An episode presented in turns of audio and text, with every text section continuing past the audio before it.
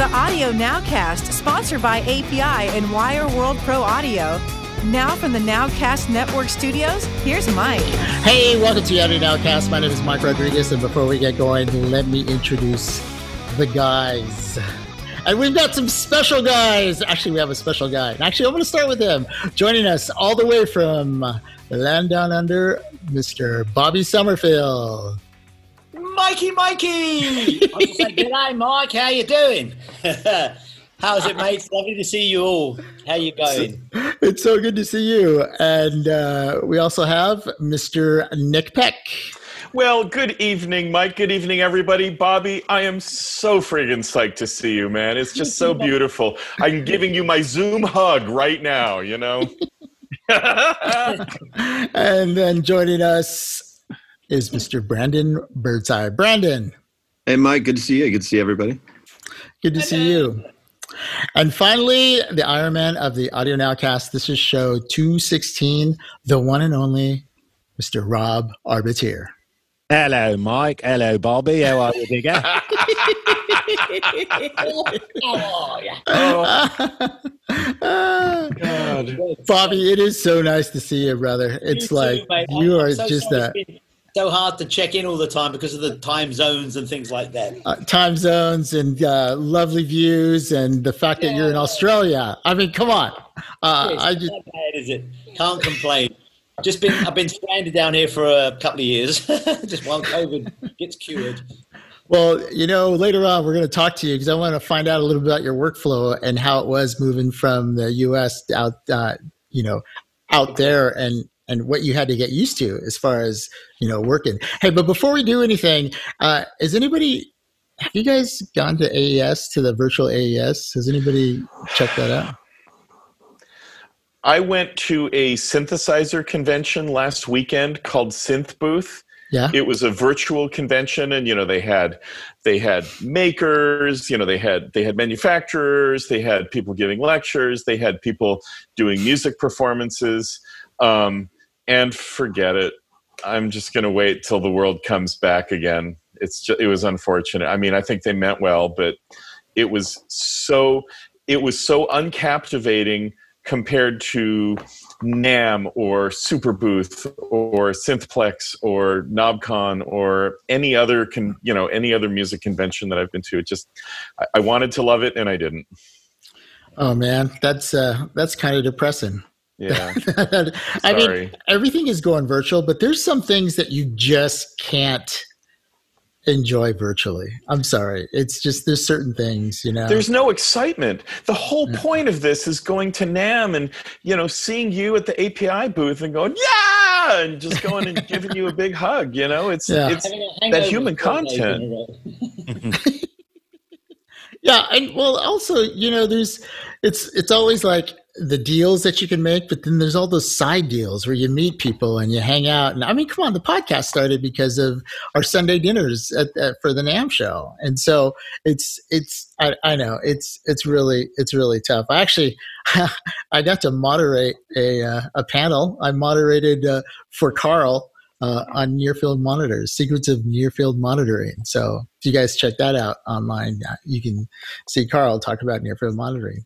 Um, but uh, yeah, other than that, uh, you know, I haven't seen much of it, but I do know that there's a lot of console manufacturers that are doing like virtual demos. I know API is doing virtual demos, which basically they go over the features because you you know you can't really do the judge the sound, but I will say it's it's not a bad thing if you're really interested in buying a console to have the virtual demo because mainly you want to see the features anyway because you know at a at the trade show you don't really listen. I mean, who does critical listening at a trade show? So you know it's it's their best attempt at, at doing something but yeah it really just shows how how messed up these times are you know because I, I really i really i'm gonna miss NAMM I, I mean all of these it's just it's just tragic it really is it's it's just this weird little time Yeah. um At the normal AES show, I would never wear pants either, so this wouldn't have even.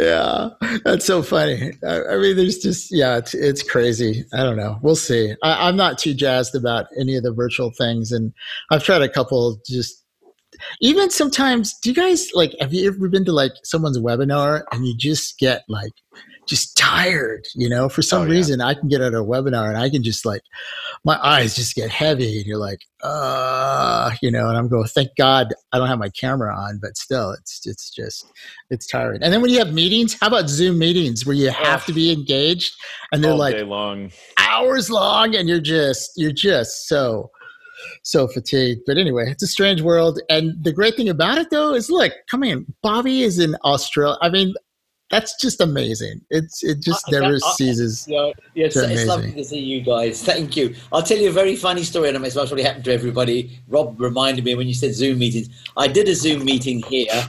Um, it was 4:30 a.m. because they wanted it was a New York company. I had to, to talk about music, and I had my notepad right there with the notes ready to go. But I'd left them in my bed because I've been reading them. I got up like wash my face, put a T-shirt on, but nothing else. And then I sat down and like talking, hey, how you doing? Great, yeah, ready. So we're going to go over this thing. Bobby, you got your notes then? I said, yeah, no. so I thought, oh, I- I've just got to go and get them quickly. So I got up to get my notes with nothing on underneath. My T-shirt covered most of it, but... And then I walked out and I realised, shit, I didn't have any shorts on. So I put shorts on and came back in. Nobody said a word. Ah. wait bobby do you have all your notes I've got my shorts on now, but you wouldn't want to see it. I was I, I I was discussing today. I was postulating that Toobin is going to become a verb, as in to Toobin means to be caught doing something on Zoom that you really shouldn't be doing. Yeah. It felt absolutely well hey Tubinate. uh, i want to check in with brandon brandon did you buy your microphone yet just so you know what we're talking about bobby is brandon was in in the market for a microphone 2500 to $4000 and so oh, uh, but like a general purpose microphone. vocal mic A vocal mic. I didn't end up getting it yet. Um, to do the um, the demo at home in my studio, I would have to buy like all the mics and then return it. you know, all the ones I didn't want. So I was like, ah, I'll just wait. You know, until all this mask nonsense is over, and I'll go do it in the uh, at the location. That's a pretty expensive experiment right there. yeah, it's like I don't want to lay down over twenty thousand dollars just to pick out a mic. You know, so it's all right. Is the mic for singing, or is it for VO, or just talking, or Uh, for singing, yeah. You know, I was looking at uh, like U47 type stuff and like some of the clones, like the Flea 47, the uh, what else? There was the uh, Mojave had a, a good one that uh, Bobby Owsinski recommended. I checked out. Everyone had some great suggestions. So yeah? yeah, got a good. You can actually spend a lot less money and buy three different microphones and really cover the bass. Believe it or not, if you you know what I'm saying, it's kind of weird. You can get Oh yeah, fifteen hundred dollar microphone and an SM7, and Yeah. and you know and, and really do some great work and have much more flexibility than just that one good old big diaphragm tube or something. yeah, for sure. For sure. Yeah. Yeah, but then you just can't like look at it and touch it. and just love it. Come on. yeah, but you can expensive get expensive gear. sound though. SM7s are awesome. No, they are. on the right voice, they're they're, they're the bomb. I, Yeah. Hey man, I like the TLM 103. I that's one of my favorite microphones because it's so dang handy on everything. So yeah, you don't have to spend a lot of money. But um, well, Brandon, keep us keep us posted on that. Um, let's go back to Bobby. Bobby, so you're in Australia now, uh, and how was it moving from your studio in LA and your whole workflow heading out to Australia? Yeah, that's a good question. And I think a lot of people are finding uh, experiencing it's tough um, because you get used to a hardware-based com- um, studio, and then have to really get all your facility together onto a couple of computers. So obviously, I've got a studio in Los Angeles with a nice little live area, which I obviously record live people when I need to. A nice analog console, but of course, I've computers that I do a lot of the work on. So what I had to do was I didn't bring the Mac Pro from Los Angeles, but um, I bought a laptop and two Mac Minis, and I use VE Pro as satellite. So I, I, I travel with that's all I travel with. I mean, from a computer point of view, and then I bring uh, 24 terabyte um, hard drives. Um, which I have here. Basically, um, they're rated and a backup system and everything. So that basically allows me to do pretty most, pretty much most um, MIDI style stuff. Um, so um, the hard thing was to, you know, um, as you must probably all know, that when you have one computer system and you move over to another computer completely, Um, lots of times the applications don't work or the OS is different and everything. So those sorts of things were a real pain in the butt.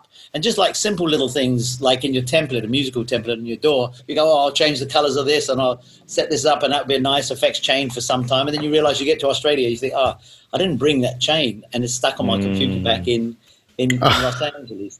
So to circumvent that, because I knew I was an idiot, um, I bought a. Th- uh, I've got um, a pretty decent um, network set up in my studio in Los Angeles, and I have IP power switches, so it allows me to switch on remotely my computers in in Los Angeles. And I, I put the Mac, I use Macintoshes over there, except for one Windows machine, which I'm not using online. And I, I put them on when you go to sleep. If the power goes off, it comes back on again. There's a, there's a, a power mode on, you know, it's an option in the uh, preferences. So if I switch my computer off, um, say I put it to sleep and I switch the power off, literally switch off the power switch, um, the computer will switch off. But if I apply power to it again, it will re- reboot back on and either log in automatically, which I have it set to do, and then become and pop itself up online and say, "Hey, I'm here." So when I needed to, and I have needed to a couple of times, I go into my my, my Mac Pro in Los Angeles just to see what I'd done and just to follow up on things. And matter of fact, exactly to get my template down, um, I just did that. I, I log in, um, and it's really great. It's a you know rock, rock solid little um, hardware box I have. Um, I've got two of them actually, and they're pretty cool. So I have access to it, and also um, it's got a, a telephone jack in, in the front of it, so that in fact, if, if my IP is down or my network's down, I've got two internet services in my studio in Los Angeles. One as a backup, but if one if they both went down, uh, I could actually phone my telephone number and enter in a code, and it would switch on the machine, and I could uh, switch on one of the eight buttons via a telephone touchpad, which is pretty cool. That is amazing. That's like that's blowing me away. Like, I, I, first of all, come on, IP power. I mean, that is incredible. That is incredible. I'm happy to share you. I'll, share with you uh, my screen sets, uh, my, screen uh, shots of them. They're pretty amazing, and and they're. I've set it up so um, if I wanted to reboot my whole network, um, I, each power switch is a mechanical relay that gets activated via IP or remotely. Um, but I've also got it on delays. So if I switch everything off and say reboot the whole system, it will reboot, switch off, and then it will switch on the network first and me- network modem first. Wait for it to connect, then switch on the router, then switch on the switches, then switch on the computer, so it doesn't switch it all on the wrong system with an automatically na- a number assigning network that would freak it all out, which I've learned the hard way. It's like, it's not working. It's like, yeah, you switch that one on, but this is the guy that gives out the numbers. It hasn't been switched on yet. Like- so That's that, and there it is, calling you back. this is my buddy. I'll, I'll get him as, as a guest. His name's Kevin Shirley. You should look Oh, him up. get out. Say hi to him really quickly. Kevo. Oh, it was pretty pretty silly. I'm just on a podcast which I want to ask you to be a guest on one day. Say hello to everybody here. This is a group of. This is my buddy Kevin Shirley, I've known for 38 years, who's a Sure. hey, Kevin. And uh, th- this is the audio nowcast. I'm online with them, so I won't disturb you. But I'll get you as a guest on here one day, and I'll call you back later on for tequilas. Tell them to watch the podcast. Exactly. Make it harder and brighter than everything else. And you and I know you'll take care of the bartender. You know I will. Always do. Cheers, Dana. Bye. Ironically, he's my buddy that's got the SSL down the street from me. And um, I, I'll get him as a guest on, uh, if you like, one day. You look him up, he's done everybody. Led Zeppelin. Absolutely. Kevin Shirley, isn't he like a famous hard rock producer, or do I have him He is a famous with- hard rock producer. He's my very dear friend and we're my tequila buddy. yeah, he is very famous. That's Um, yeah, it's cool. So That's um, but I'll fantastic. him on as a guest. So, but to answer your question, yes. so migrating from a hardware studio to a software studio only is obviously somewhat tough. So I brought a very limited little system with me. Um, as I say, three computers networked together, a little controller keyboard, two microphones, one dynamic SM7 and one 414, because the 414 is obviously condenser, but it has a bunch of polar patterns. And SM7 is pretty good for most things, but I could do a lead vocal or a vocal on any one of them, and I could record acoustic guitar on the, on the 414 or, or on the SM7. But you know, it gives me the, the flexibility of a decent big, fr- fr- you know, cheap, large frame diameter microphone, and, and and that sort of thing. So I just had to minimize things and make things, you know, concise and small. But I miss the hell out of hardware stuff any I don't know, just the smell of it, you know, just a, and uh, you know, I know I'm looking at all you guys and your lovely studios behind and I'm salivating, but you know, well, Um, you had you had such a great studio too. It was just had a great vibe to work in. I mean, that's the thing about your place is it has just a great vibe.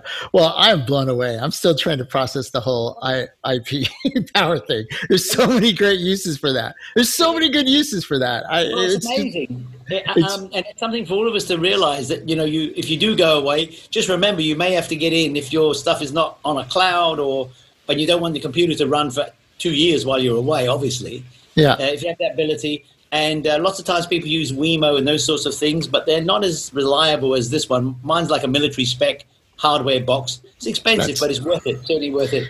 Um, and then I can switch things on and off. Um, and then I put I've got cameras all over the place, so I can actually have a video, a live video of my rack, so I can see all the lights. And I positioned all my hardware such that I could see the activity lights on the video, so I knew that um, that uh, you know if something's wrong, I can do you know a visual um, uh, you know error check, uh, you know um, problem solving, troubleshooting rather. And then I also have Wemo lighting system where I can switch on the lights and light up the place to see if something's working and everything. So yeah, it's Wow. kind of cool. That's one of the things. To, Well, you know it's what, what's great about that setup, and what I'm thinking about is when things get back to normal and people travel again and you have production. You know, how many times have you gone someplace and it's like, man, that file. If I can only get that file, and to have the ability to turn on your work system and then go to that file absolutely. and then yeah and, and then turn it off it's it's like that would never be an excuse ever again so one of the things that I did is uh, for similar kind of setup, not exactly the same, but I bought um, uninter- uninterruptible power supplies, you know, battery backups for the studio that do have that remote capability too. So even if the power's out, you can call in remotely, have it turn on the studio, run the studio on battery power for a few hours, wow even if you're away. Yeah, And- I've got, this, I've got the same thing. I've only got 30 minutes on mine, but exactly, I've got 30 minutes. I made a mistake just by the way when I first did this. I put my computers and everything all on all on the battery backup, and I'm thinking, oh, that's, that's genius. Uh, because in LA, as you know, you get brownouts or earthquakes and your power goes off. So we did. We got a we got a power outage. And I thought, brilliant! I can just press save and all is good. Meanwhile, what did I forget to put on? My flat panel monitors on the backup system, so I couldn't see where my mouse was or what I was clicking on anyway. So I was like, oh, loser. That happens a lot of times. Also, people will put everything except their uh, like the network modem. Exactly. Modem. That's, that's key. Do a lot of good. Yeah, no, that's key. A little trial and error, but obviously use your logic. Can you go, okay, and if I do power this thing up, make sure he powers up in the sequence that's correct and all sorts of things. It's pretty cool. that's actually that's pretty cool and that actually brings up rob what you're talking about you know brings up a good point as far as you got to plan your power like if you're going to do all the safety power stuff like you got to make a plan for your power you know everything every any small little detail and uh and things what like that to now though and it's something you don't think about when you're first all excited and buying this stuff. And i guess a lot of this stuff i bought i don't know 15 years ago something like that. Those batteries don't last forever and now mine are all starting to go. And they weigh like a hundred pounds. And apc is where i you know the company i bought the stuff from and they're still big you know they're still around. But now i got to look into okay how do you get a replacement battery? I'm sure you don't have to replace the whole unit. I'm sure you can replace the battery but the battery weighs 100 pounds. And what do you do with the old one you have to recycle it and they're really toxic. Um, we were out looking for a car the other day um, at, a, at a used car place at carmax and i looked over and said oh look at that. You can get a nissan leaf for $10000 really? And the sales guy said yeah you don't want to buy that. And i said why? And he said you know i said it's a four year old car. And he said because it now gets 80 miles on a charge because the batteries have degraded so much. And it's like oh 80 miles yeah yeah I, I replace my batteries every three years. They go quite quickly and they're bloody heavy. You're right, absolutely, and expensive. But I made a mistake as well. Halfway through my cycle, I bought a cheaper brand than the APC brand, and it didn't last as long. They they last like nine months less. Yeah. Just so you know, some of the Chinese. I mean, it really has been 15 years. It's it's been okay, but I just now I got to deal with that because the other thing is, as I've only learned now after 15 years, when the batteries go bad, when you turn the unit on, it just flashes a bad battery warning sometimes. Like it won't just power on. So even Oh, though the really? electricity's fine, yeah, it won't turn on because it knows the battery's bad. Does it need part a partial charge to to send the juice through? It must. I mean, what I've done now is just the one that's really misbehaving. I just bypass it. And you definitely wouldn't want one of these things to explode. so, you know, I'd rather be safe than sorry. But it is kind of a drag when you're ready to do a session. You hit the power switch and it says bad battery. Okay, okay, really quick. For, we need to. I'm going to do. A, everybody's going to get a chance for this one, but we're going to tell some stories of power failures. All right, and I'm going to open it up with a story about power failure. Oh, is that your login? There it is. That's cool. So I remember, you know, power is so important, but a lot of times we don't, you know, you just take it for granted. You just get that little thing and you plug it in. Um, and I remember one time we were on tour with Stevie Wonder and uh, we were in Singapore and Rob knows a story that I'm, I'm going to talk about where they had the, uh, they ran like 220 down all the 110 and just fried, just fried gear left and right. And we and we we saw all the whole stage right rob was running off of this giant like i don't know what it was. It had a giant dial where you like dial the voltage but like everything was plugged into that. And that was controlling the whole stage and that was wrong. And uh, unfortunately it was stevie's main uh, waveframe rack that was the first thing that I found out So everything burned oh. very brightly for everything burned very brightly for a very short time. Oh, and, and I've never seen Rob. The look on his face was like he knew it was bad, and and it was just it was a combination of disgust and pain, and just just you know what can you do? what can you do? Anybody else have any horror stories having to do with power? similar ones to those. In South Africa, we used to do. I used to do the a, a long time ago. We used to do these multiracial gigs with a with a multiracial band called Juluka at that stage, and we often used to play in townships which were black orient, uh, black, where black people were were sort of stuffed away uh, by the white oppressive regime at that stage. Anyway, the the power wasn't always the best there, and I remembered. Uh, one time we got sent to do a gig there, and I asked the guy, "Well, where's the power?" And he said, "It's there." And he pointed to the to the dirt, and there literally was raw wires, 360 phase, uh, uh, three phase, 360 amp wire, Jesus. just masking taped to, to stop them shorting out, laying buried in a like a dirt box in the thing. He said that's where you got to plug into, and he was absolutely right. And I pulled it out, and I thought, well, I'm sure it's not on, and I'm gonna have to call somebody to switch it on. But I checked it, and it was on. 220 volts, three phase. So it's like, yeah, that sort of stuff. That's that's Africa. pretty funny and quite true, quite funny, really. Oh, it's cr- that's crazy. Brandon, any power horror stories? Yeah, I think I told this story a couple of podcasts back, but I'll tell it again real quick. But I was on stage maybe, I don't know, 18 years ago performing with a little electro rock band, had my laptop, was syncing to another laptop that was playing video and and during sound check, uh, one of the guys that worked there kicked the power cord and it my that went to my uh, my laptop and somehow it corrupted the file uh, that my whole you know performance project file. And uh, so I was like all right you know and I didn't have a duplicate but I had you know I went to the previous version and uh, I pulled that up. All right it looks the same. I'll, I'll play with this. But what I had forgotten is I hadn't in the project file I had uh, frozen a lot of the tracks so they weren't taking up a bunch of CPU this file didn't have that. So three songs in, it, it just overloaded and just it was just done. So we we're like, thank you, good night, and we just walked off stage. So it was a short show. That was crazy. How about you, Nick?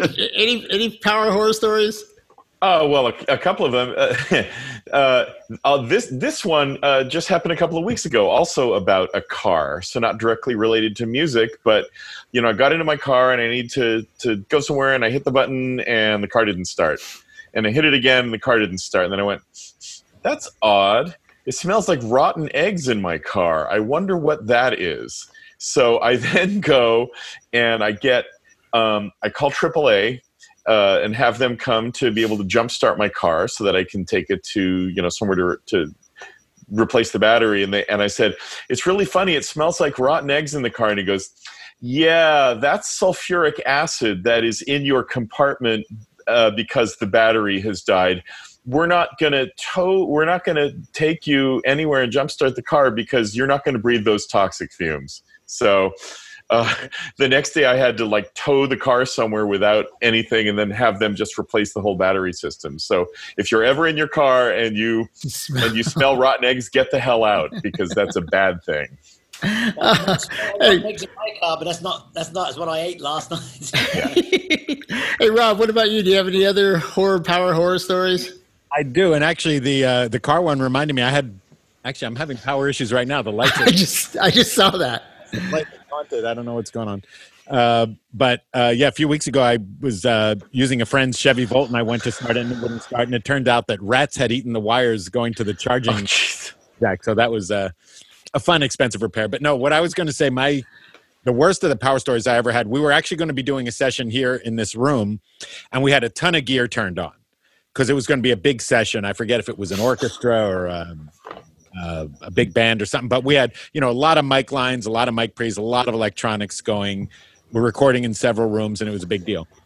And I came in to get uh, ready for the session. I got here before uh, everybody else, and I smelled that electronic smell. You know that burning transformer smell, which we all know very well. Oh yeah. And that smell is never good news. Like you never smell that smell and then think, "Oh, something's going to work better now." Like it. yeah. But I started looking at all the equipment, and everything seemed to be on. And I thought, okay, something's definitely dead. You never smell that smell and have everything work okay. And I looked, and I could not figure out what it was. And so then people started showing up for the session. We started recording, and I thought, okay, something's going to be dead. I had to open up the doors and windows to get the smell out. And I said, this is going to be bad. At some point, we're going to figure out that something burned out. And sure enough, it wasn't until we were ready to record. It was one of the stereo mic pre's, like half of it had died. Mm. And then it was super obvious. As soon as we had all the mics up and all the talent ready to go, then we realized something wasn't working. But that little treasure hunt, when you smell the smell and you don't know what died, that is a terrible feeling. Because you also think, okay, that could be a $5 thing, that could be a $10,000 thing. Yeah. Just have no way of knowing. You know, you know, power is the kind of thing that you, like I said, you take for granted, but it can be so dangerous so fast, and it may not even be, um, you know, in your control. And a good example is um, when I was on my very first tour. Uh, it was with Stryper, and we were playing all these rock clubs up and down the East Coast. And I don't know where we were. Could be North Carolina. It could have been, you know, Tennessee. But we played this one club, and you walk back to the tech area because you know all clubs have tech areas so you walk back in the tech area and you see all of these orange extension cords. And i went there and i looked at these orange extension cords and i said what is this? I mean i'm not talking like one i'm talking like 60 like a big old thing like this. So then I look up and I start just my own thing and I, I follow it and like, okay, it goes behind that wall, behind the paneling, and then it comes out. And, then, and there's all of these extension cords going across the ceiling to the lights.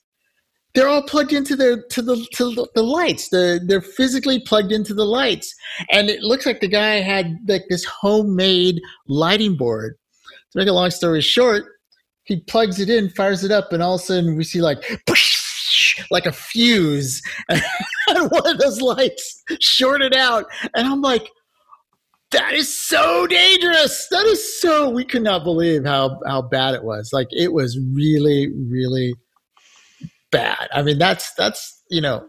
People take power so lightly, but a situation like that, especially years later when you see all those disasters that happens in, in some of the nightclubs. Were you were you Mike with us on the Stevie Wonder show? Was it Monte Carlo or someplace where the show ended with the Fire. No, that was. Uh, No, uh, we had one show where I forget where we were, but Stevie used to have these giant road cases to hold all the technology, and a lot of them looked like sort of like you know those giant freezers or whatever, like you might put in a garage. You know those big giant cases.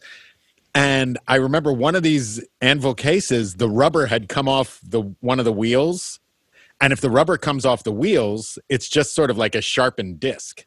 Ooh. Yes, I was on that. I know exactly what you're talking about. Go ahead. the end of the show, it was really like on the last chord or right after the last chord, a person on the crew who will remain nameless, And it wasn't me, just so you know.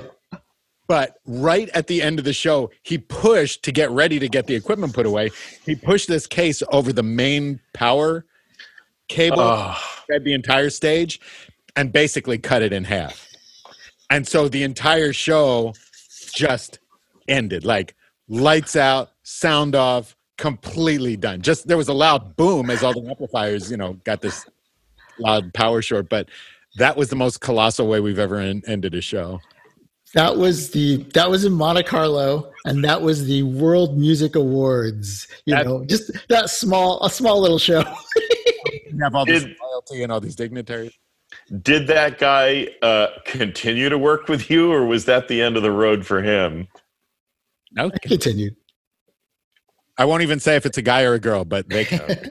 Let's put it this way: if there was one person that was going to do that, it was him, and he, like, he's been there long enough. He he earned the right to make those kind of mistakes.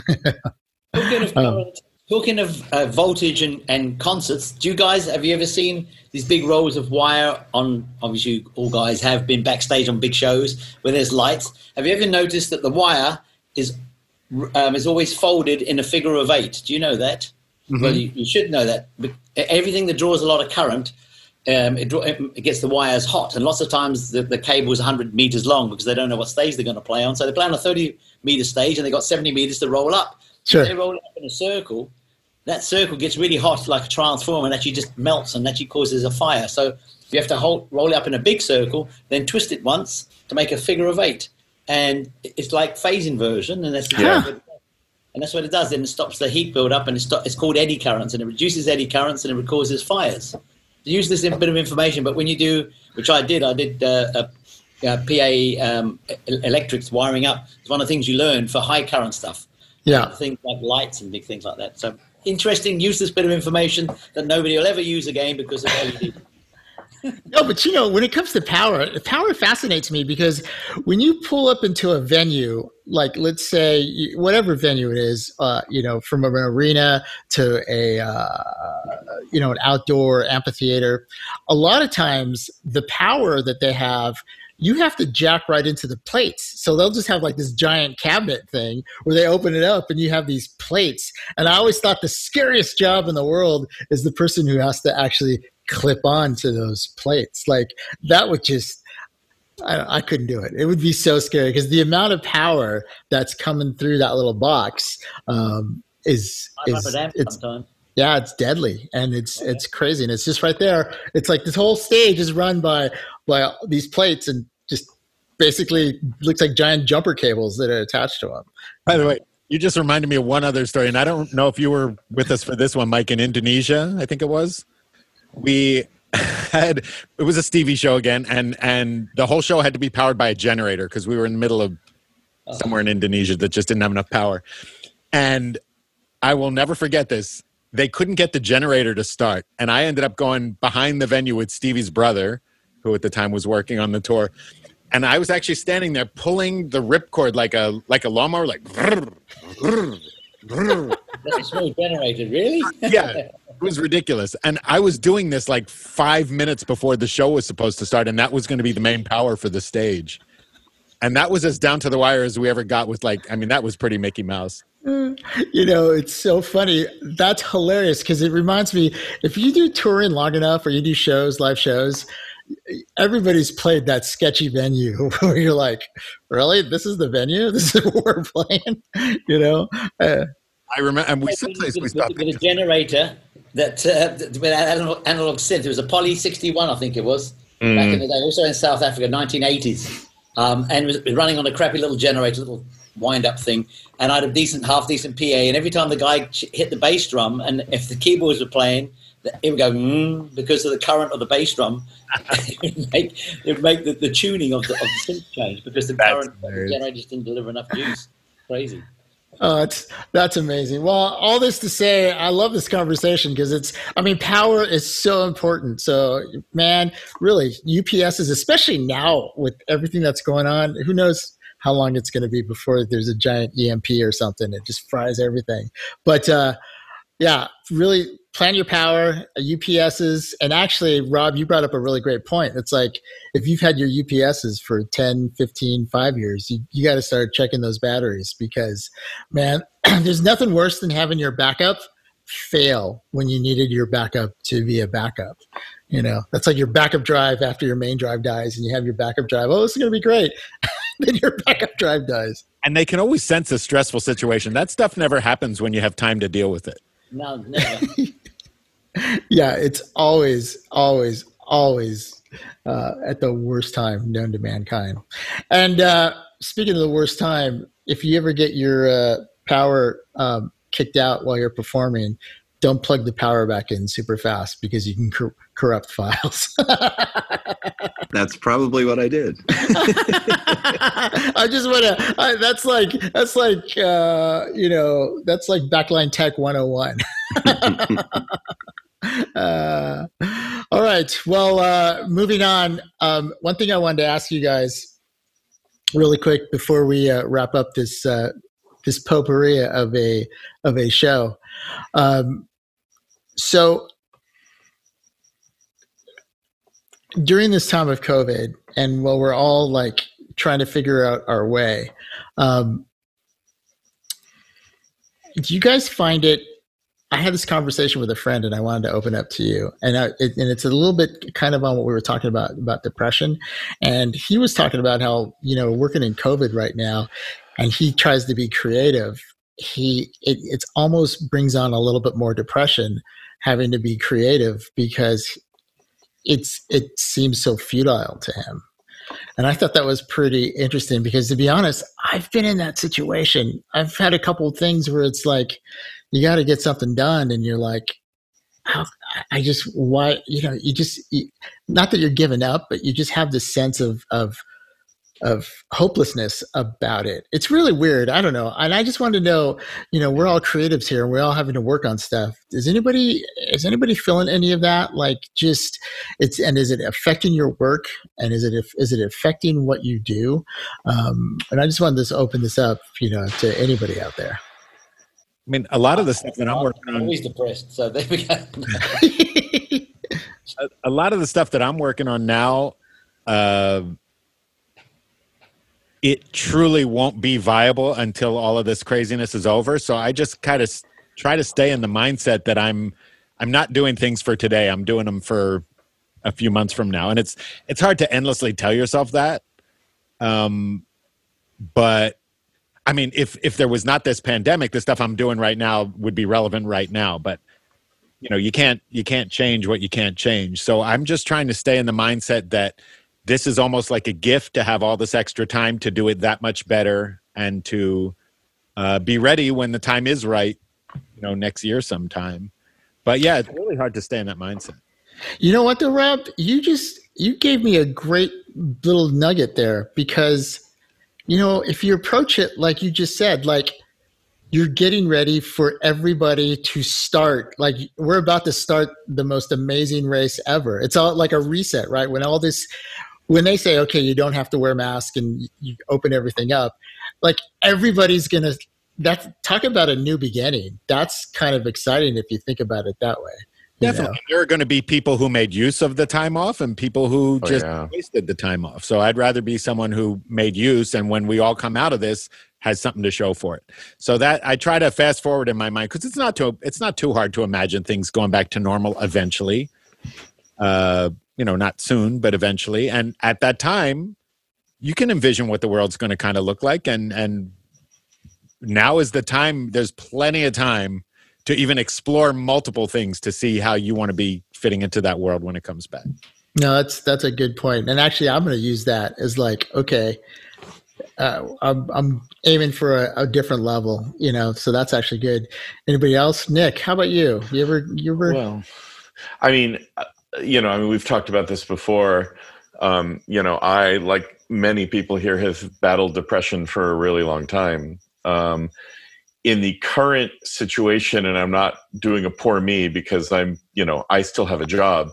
Um, I have a full time job, and I have two children that I am completely responsible for their school. So I've got a 15 year old in high school who is utterly bummed out and doesn't see the point in anything. And so I'm trying to keep him motivated, which is difficult. That would be difficult with a teenager under normal circumstances. Right. Um, and then I have an 11 year old who I have to be her teacher. I am sitting there helping her all day long. And so between that and working, the mindset I have is I don't I don't get that luxury. I don't I don't I don't get to because there's just too much there's too much on my shoulders for me to have the luxury of being bummed out and the good news along those lines is um, i've released a ton of creative art you know based music and youtube videos and things during this period so i feel very fortunate about the fact that um, you know that i'm still feeling very creative and still am in the mode where i wish i had more time than i do for working on the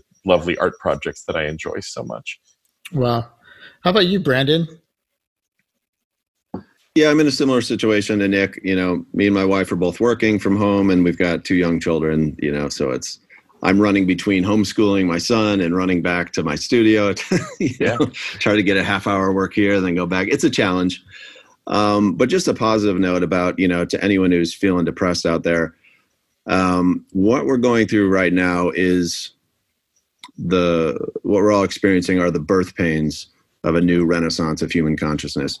What's and don't don't ask me how I I know that or or maybe you guys are feeling the same thing, but just watch what happens in the coming months. It's going to blow people's minds. It's going to be better than it's ever been before in the coming years and months. So it's this is this is the if this was a movie, we're coming to the climax and it's gonna it's all gonna get better very soon. from And your it's- it's mouth not a po- God's yeah sorry it's not a political statement at all it's Yeah. just that's a hum- humanity statement it's it's about to uh, get a lot better so just hang in there hold the line we're all in this together it's going to get really good Well, from that- your you know mouth what? to God's ear, Brandon. That's all I wanted to say. And like two years from now, it'll be really fun to turn around and go, "Oh, so this is what you were talking about." Yeah. It's, I mean, how about you, Bobby? You're out there in the promised land. I was just going to say there's plenty of history to back that up, though. I mean, usually when people have gone through dark times like this, there's, you know, it's it's a dark period, but there's a much brighter period afterwards. That's just it's history. I'm willing to believe that. I, I think uh, both Nick and Brandon, I think, uh, said exactly what I was thinking too. It's it's horrible, of course, people dying and this whole the restrictions of COVID and whatever. But it has been a moral reset for a lot of humans in the world, and I do think that a lot of people are really reconsidering their lives and and what they what they're actually doing with their life, the value valuable of it, and and some of it is some of people are not working right now, but they're most probably actually enjoying their family time more than ever before. Unfortunately, some people are not and realizing they're married to the wrong person, they're beating them up, but which is terrible.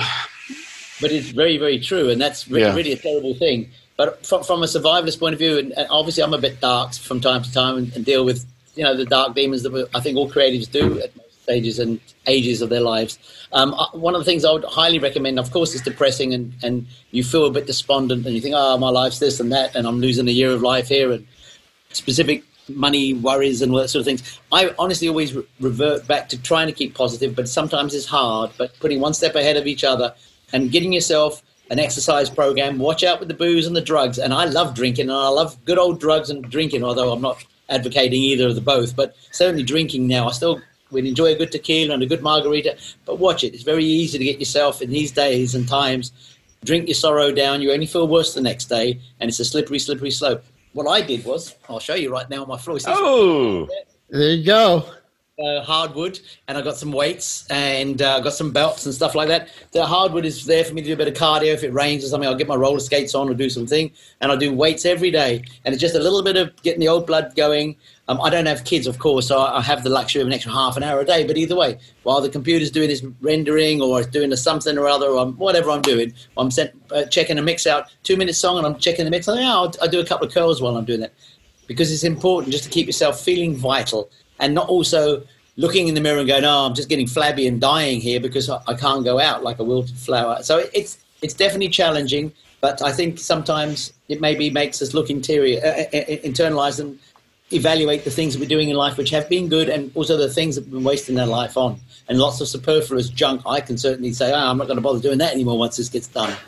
You know, and, and seeing more value in things that are really are valuable for this very finite amount of livable, lovely life that we have ahead of us, including our parents and our families and our kids and the things we love doing and not wasting on lots of other crap. And, you know. That's, you know what? That is so well said. I just want to add one quick thing. Um, one thing I told my friend was that, you know, there's power in positivity. There really, really is. If if you keep a positive attitude and you you verbally say positive things, Yeah. like there have literally been studies done where it, there's just this this power of positivity. Um, so verbalize the positive as much as you can you know just hear yourself saying saying this stuff and keep your negatives you're going to feel them but don't don't empower them. Don't verbalize them necessarily. Just stay on the positive. Rob were you going to say something? Yeah, I mean, and I'm I'm a normally a very positive, optimistic person, and I still am, and I still think that good times are coming, and that's what I'm working so hard to prepare for. But the thing that brings me back down to earth is I I know people who've died from COVID, yeah and the fact that they're not going to be here to enjoy those good times when they come back is something that just brings you back down to earth. Because yeah, these I believe there are good times coming. It would be it would be better if those people were still around to celebrate them. That's all. And I realize you got to take the good with the bad and everything else, but it's that's the sobering thought that you keep coming back to. If, Well, yeah. if COVID's actually affected you directly. Yeah, I, I mean, yeah, it's. Uh, I'm with you, Rob. I've known several people that have actually passed away from COVID, and then Yeah. on on the positive side of that horrible thing, I've known several people who've got it, and then it's just passed. You know, I, I know a lot of people that are like that. I have a friend right now. I found out today he has COVID, um, but he's like feels great, and he's just gonna, you know, he's gonna quarantine himself and just monitor. You, I mean, I know, I know some people who've died, and I know some people who've caught it. And of the people I know who've caught it and got better, the best, there are two or th- no three that I'm thinking of who were in their upper 90s. Wow. Crazy thing, including a 98 year old who's now completely fine. She had it and she's completely fine. It's so unpredictable. Yeah. And stories make me feel really good, you know? So it's all a guessing game, but, you know, it'll be a nice when this guessing game's over. That's all. And you know, the last thing I want to say is, if you are feeling bad, don't beat yourself up about it. You know, it's all kind of normal. It's all kind of normal to have your your ups and downs. I, I I think it would be really hard if if you were like if you just tried to artificially stay on that high, high, high, high. And you can tell your friends that are going through that because you look at their Instagrams and it's all this positive thought and everything, and then all of a sudden that lasts for about two weeks, and all of a sudden. You don't hear from them, and you're like, okay, they're in a valley, and so it's like you have permission to to feel bummed. You have permission to do that. It's you know sometimes you can go to your creativity and that can bring you out of it. But sometimes you go to your creativity if you're if you tend to be a darker creative. Sometimes that can you know that can push you over the edge. So just be aware. Maybe sometimes it's not the best thing to start you know your dark album if you're feeling really really I think another thing that's going to be really helpful, and this is not not from a political point of view, but it's just going to be nice, whatever happens, to have the election behind. Oh, yes, absolutely. Level from that, whichever side you're on, is immaterial. It's just that whole pile of stress. Whatever's going to happen, you're going to have people who are happy about it and people who aren't happy about it. Let's just get it over with already. Two weeks. Two weeks. I posted on my Facebook. America's America's going to have a bowel movement. Be part of the laxative. Vote. Yeah. Uh, all right. Well, um, anybody want to add to that? Because I don't want to. If anybody has anything else they say to to I want to. I, I just want to say one thing, uh, which you know, I was sort of really reflecting on what Rob was saying, um, and that is, this is a wonderful opportunity for everyone to a be exceedingly gentle with themselves and to really, really cut yourself a lot of slack, and then externalize that. It's a perfect opportunity for as much empathy and compassion as you possibly have in you and realize that everybody else is suffering too and all of the love and all of the support that you can give everybody is something that we need now more than ever and you can tell that just even going to the grocery store or whatever, you can tell everybody's wound like a banjo string. Oh, yeah yeah. Driving and walking around, everybody's just like zzz, Yeah. buzzing. But but you know, e- everybody's so wired that it actually is a really good opportunity for you to say a kind thing or for you to do a kind gesture, like It's like we were talking about. The other day, I was in line, uh, social distancing over at Best Buy. You know, so I was in line, and uh, as I'm going through the line, I just started, you know, just started saying little one-liners, and it was just cracking people up left and right. And it's not because I'm super funny; it's just I think they were just desperate on of uh, you know just to hear something positive, and it was it was just really um, it was really amazing just to see you know if you just say something a little kind or a little fun thing, how people just literally they you just you can't tell if they're smiling because we all have masks on, but you just see that you know when your eyebrows go up and you can you know they're smiling underneath, and that it's a really oper- it's a really wonderful time to just create random acts of kindness for sure. And you're such a jolly guy mike that you know i'm sure that even strangers can tap into that and you know Yeah, and uh, enjoy yeah. being around you I mean, I enjoy. I you know that's one of the things that I, I miss is just meeting random people. You know, Yeah. with all my travels and everything, I just I've met some just amazing people that that just at concerts or at restaurants or you know just you know you never know when when you can a small little act can just open a door to to an amazing um, opportunity. I'll give you an example. Um, when we were filming in Amsterdam for the Amsterdam uh, episode of Spaces, we went to there's this bar there, and uh, we had dinner at a restaurant there. And then we went to the to the bar, and there was a piano player, and so we uh, it was like, oh, when's the piano player coming back? And um, they said, oh, you know what? He just got off Um, because he was really good. We heard him as we were having dinner. And we heard him, and he was just amazing. And we're like, "Oh, it's it's so bad." He was just he was just really good.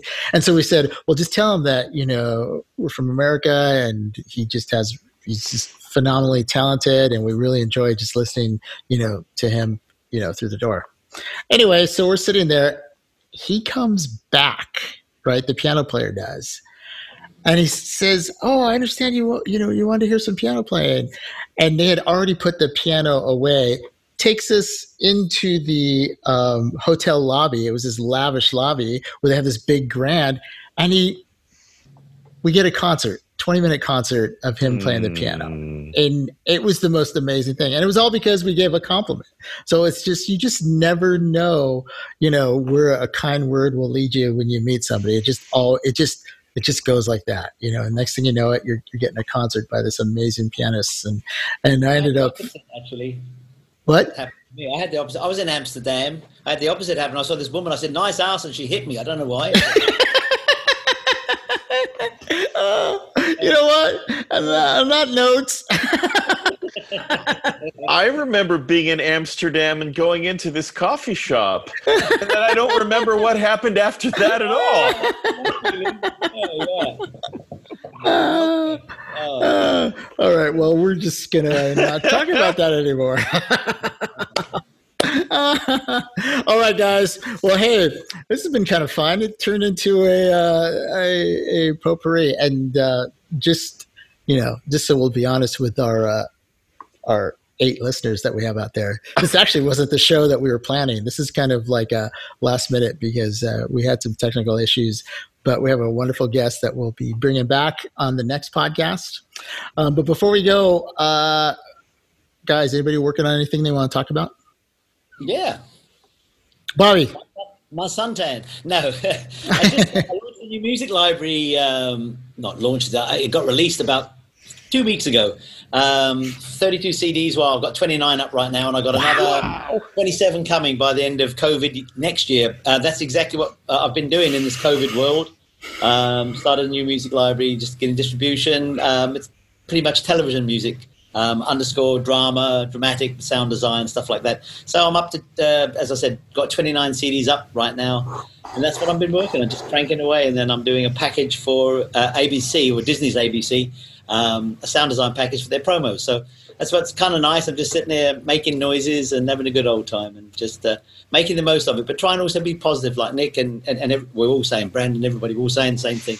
Trying to be positive uh, with myself, gentle with myself, and, and nicer, be nicer to other people, and just realize that we're all humans and COVID can kill you, and it's you don't have to be nasty. It's not not the be all and end all of it.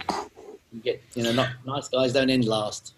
Great. Uh, And Bobby, it's so good to see you. And hopefully, you'll join us for some more podcasts because it's it's pretty awesome. I've been so missing in action. Sorry about that. That's okay. No, it's great. Um, anybody else working on anything they want to they want to talk about? Well, not really a project, but I've been diving deep into the Hydrasynth, which is right back here. Oh, Been going. Yeah, I was telling Mike today on the phone. It's just I've.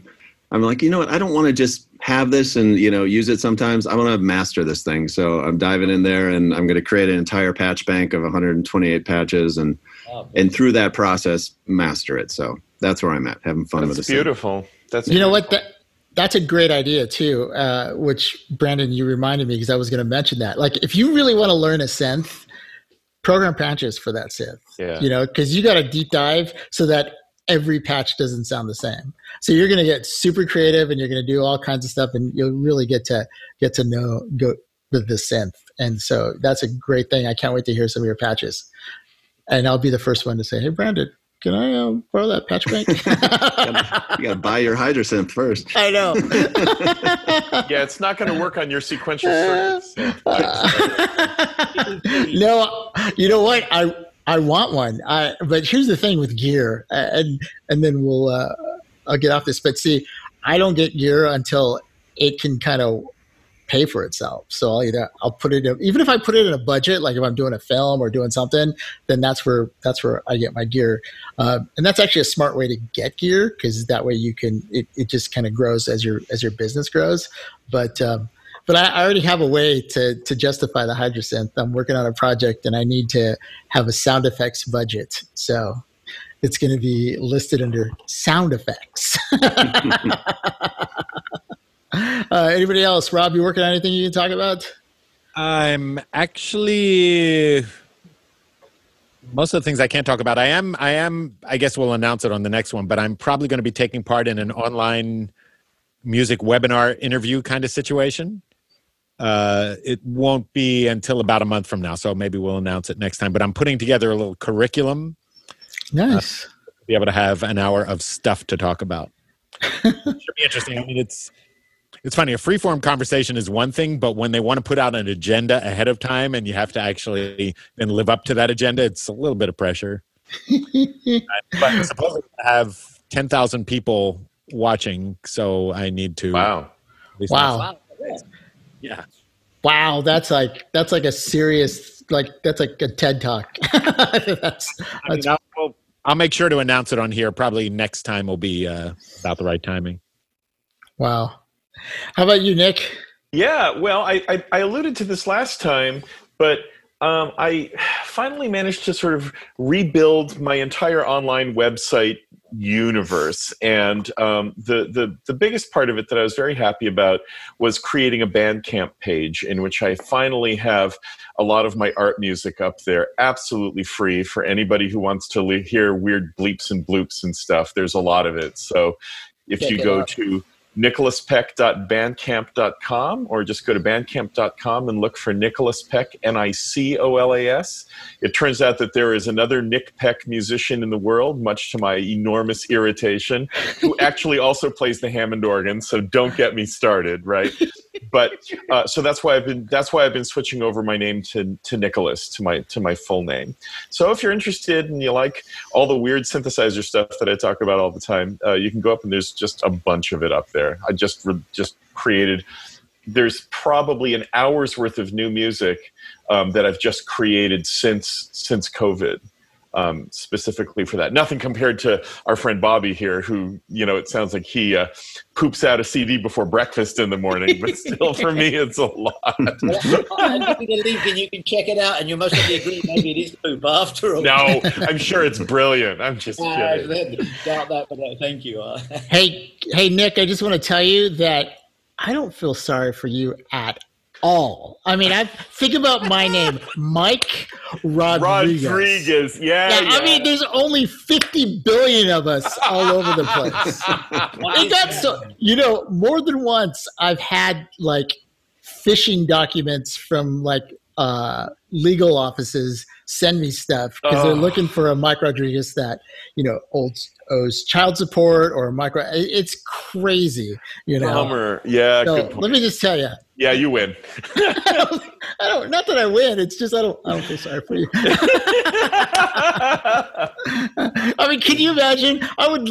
I want to shake the guy's hand that has you know Mike Rodriguez at gmail.com or Mike.Rodriguez at gmail.com. Like if you go Mike Rodriguez, it would be like Mike Rodriguez. 4621 at gmail. And that's that's even if that's available. So anyway. All right gang.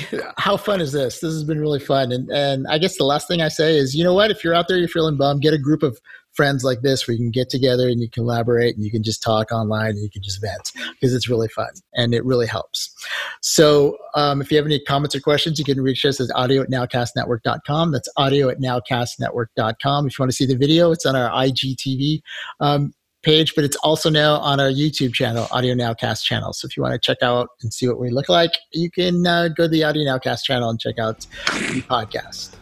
Okay, for myself and all the guys and Bobby all the way in Australia. thanks for listening, and we'll catch you next time. Remember to get out there and vote, Joanne. Thanks for listening to the Audio Nowcast, sponsored by API and Wire World Pro Audio. The Audio Nowcast is hosted by Mike Rodriguez and features a panel with Rob Arbittier, Bobby Owsinski, Scott Gershin, Nick Peck, Diego Stucco, Brandon Birdside, Martin Page, Bobby Summerfield, and maybe a guest or two. We'll see you next time.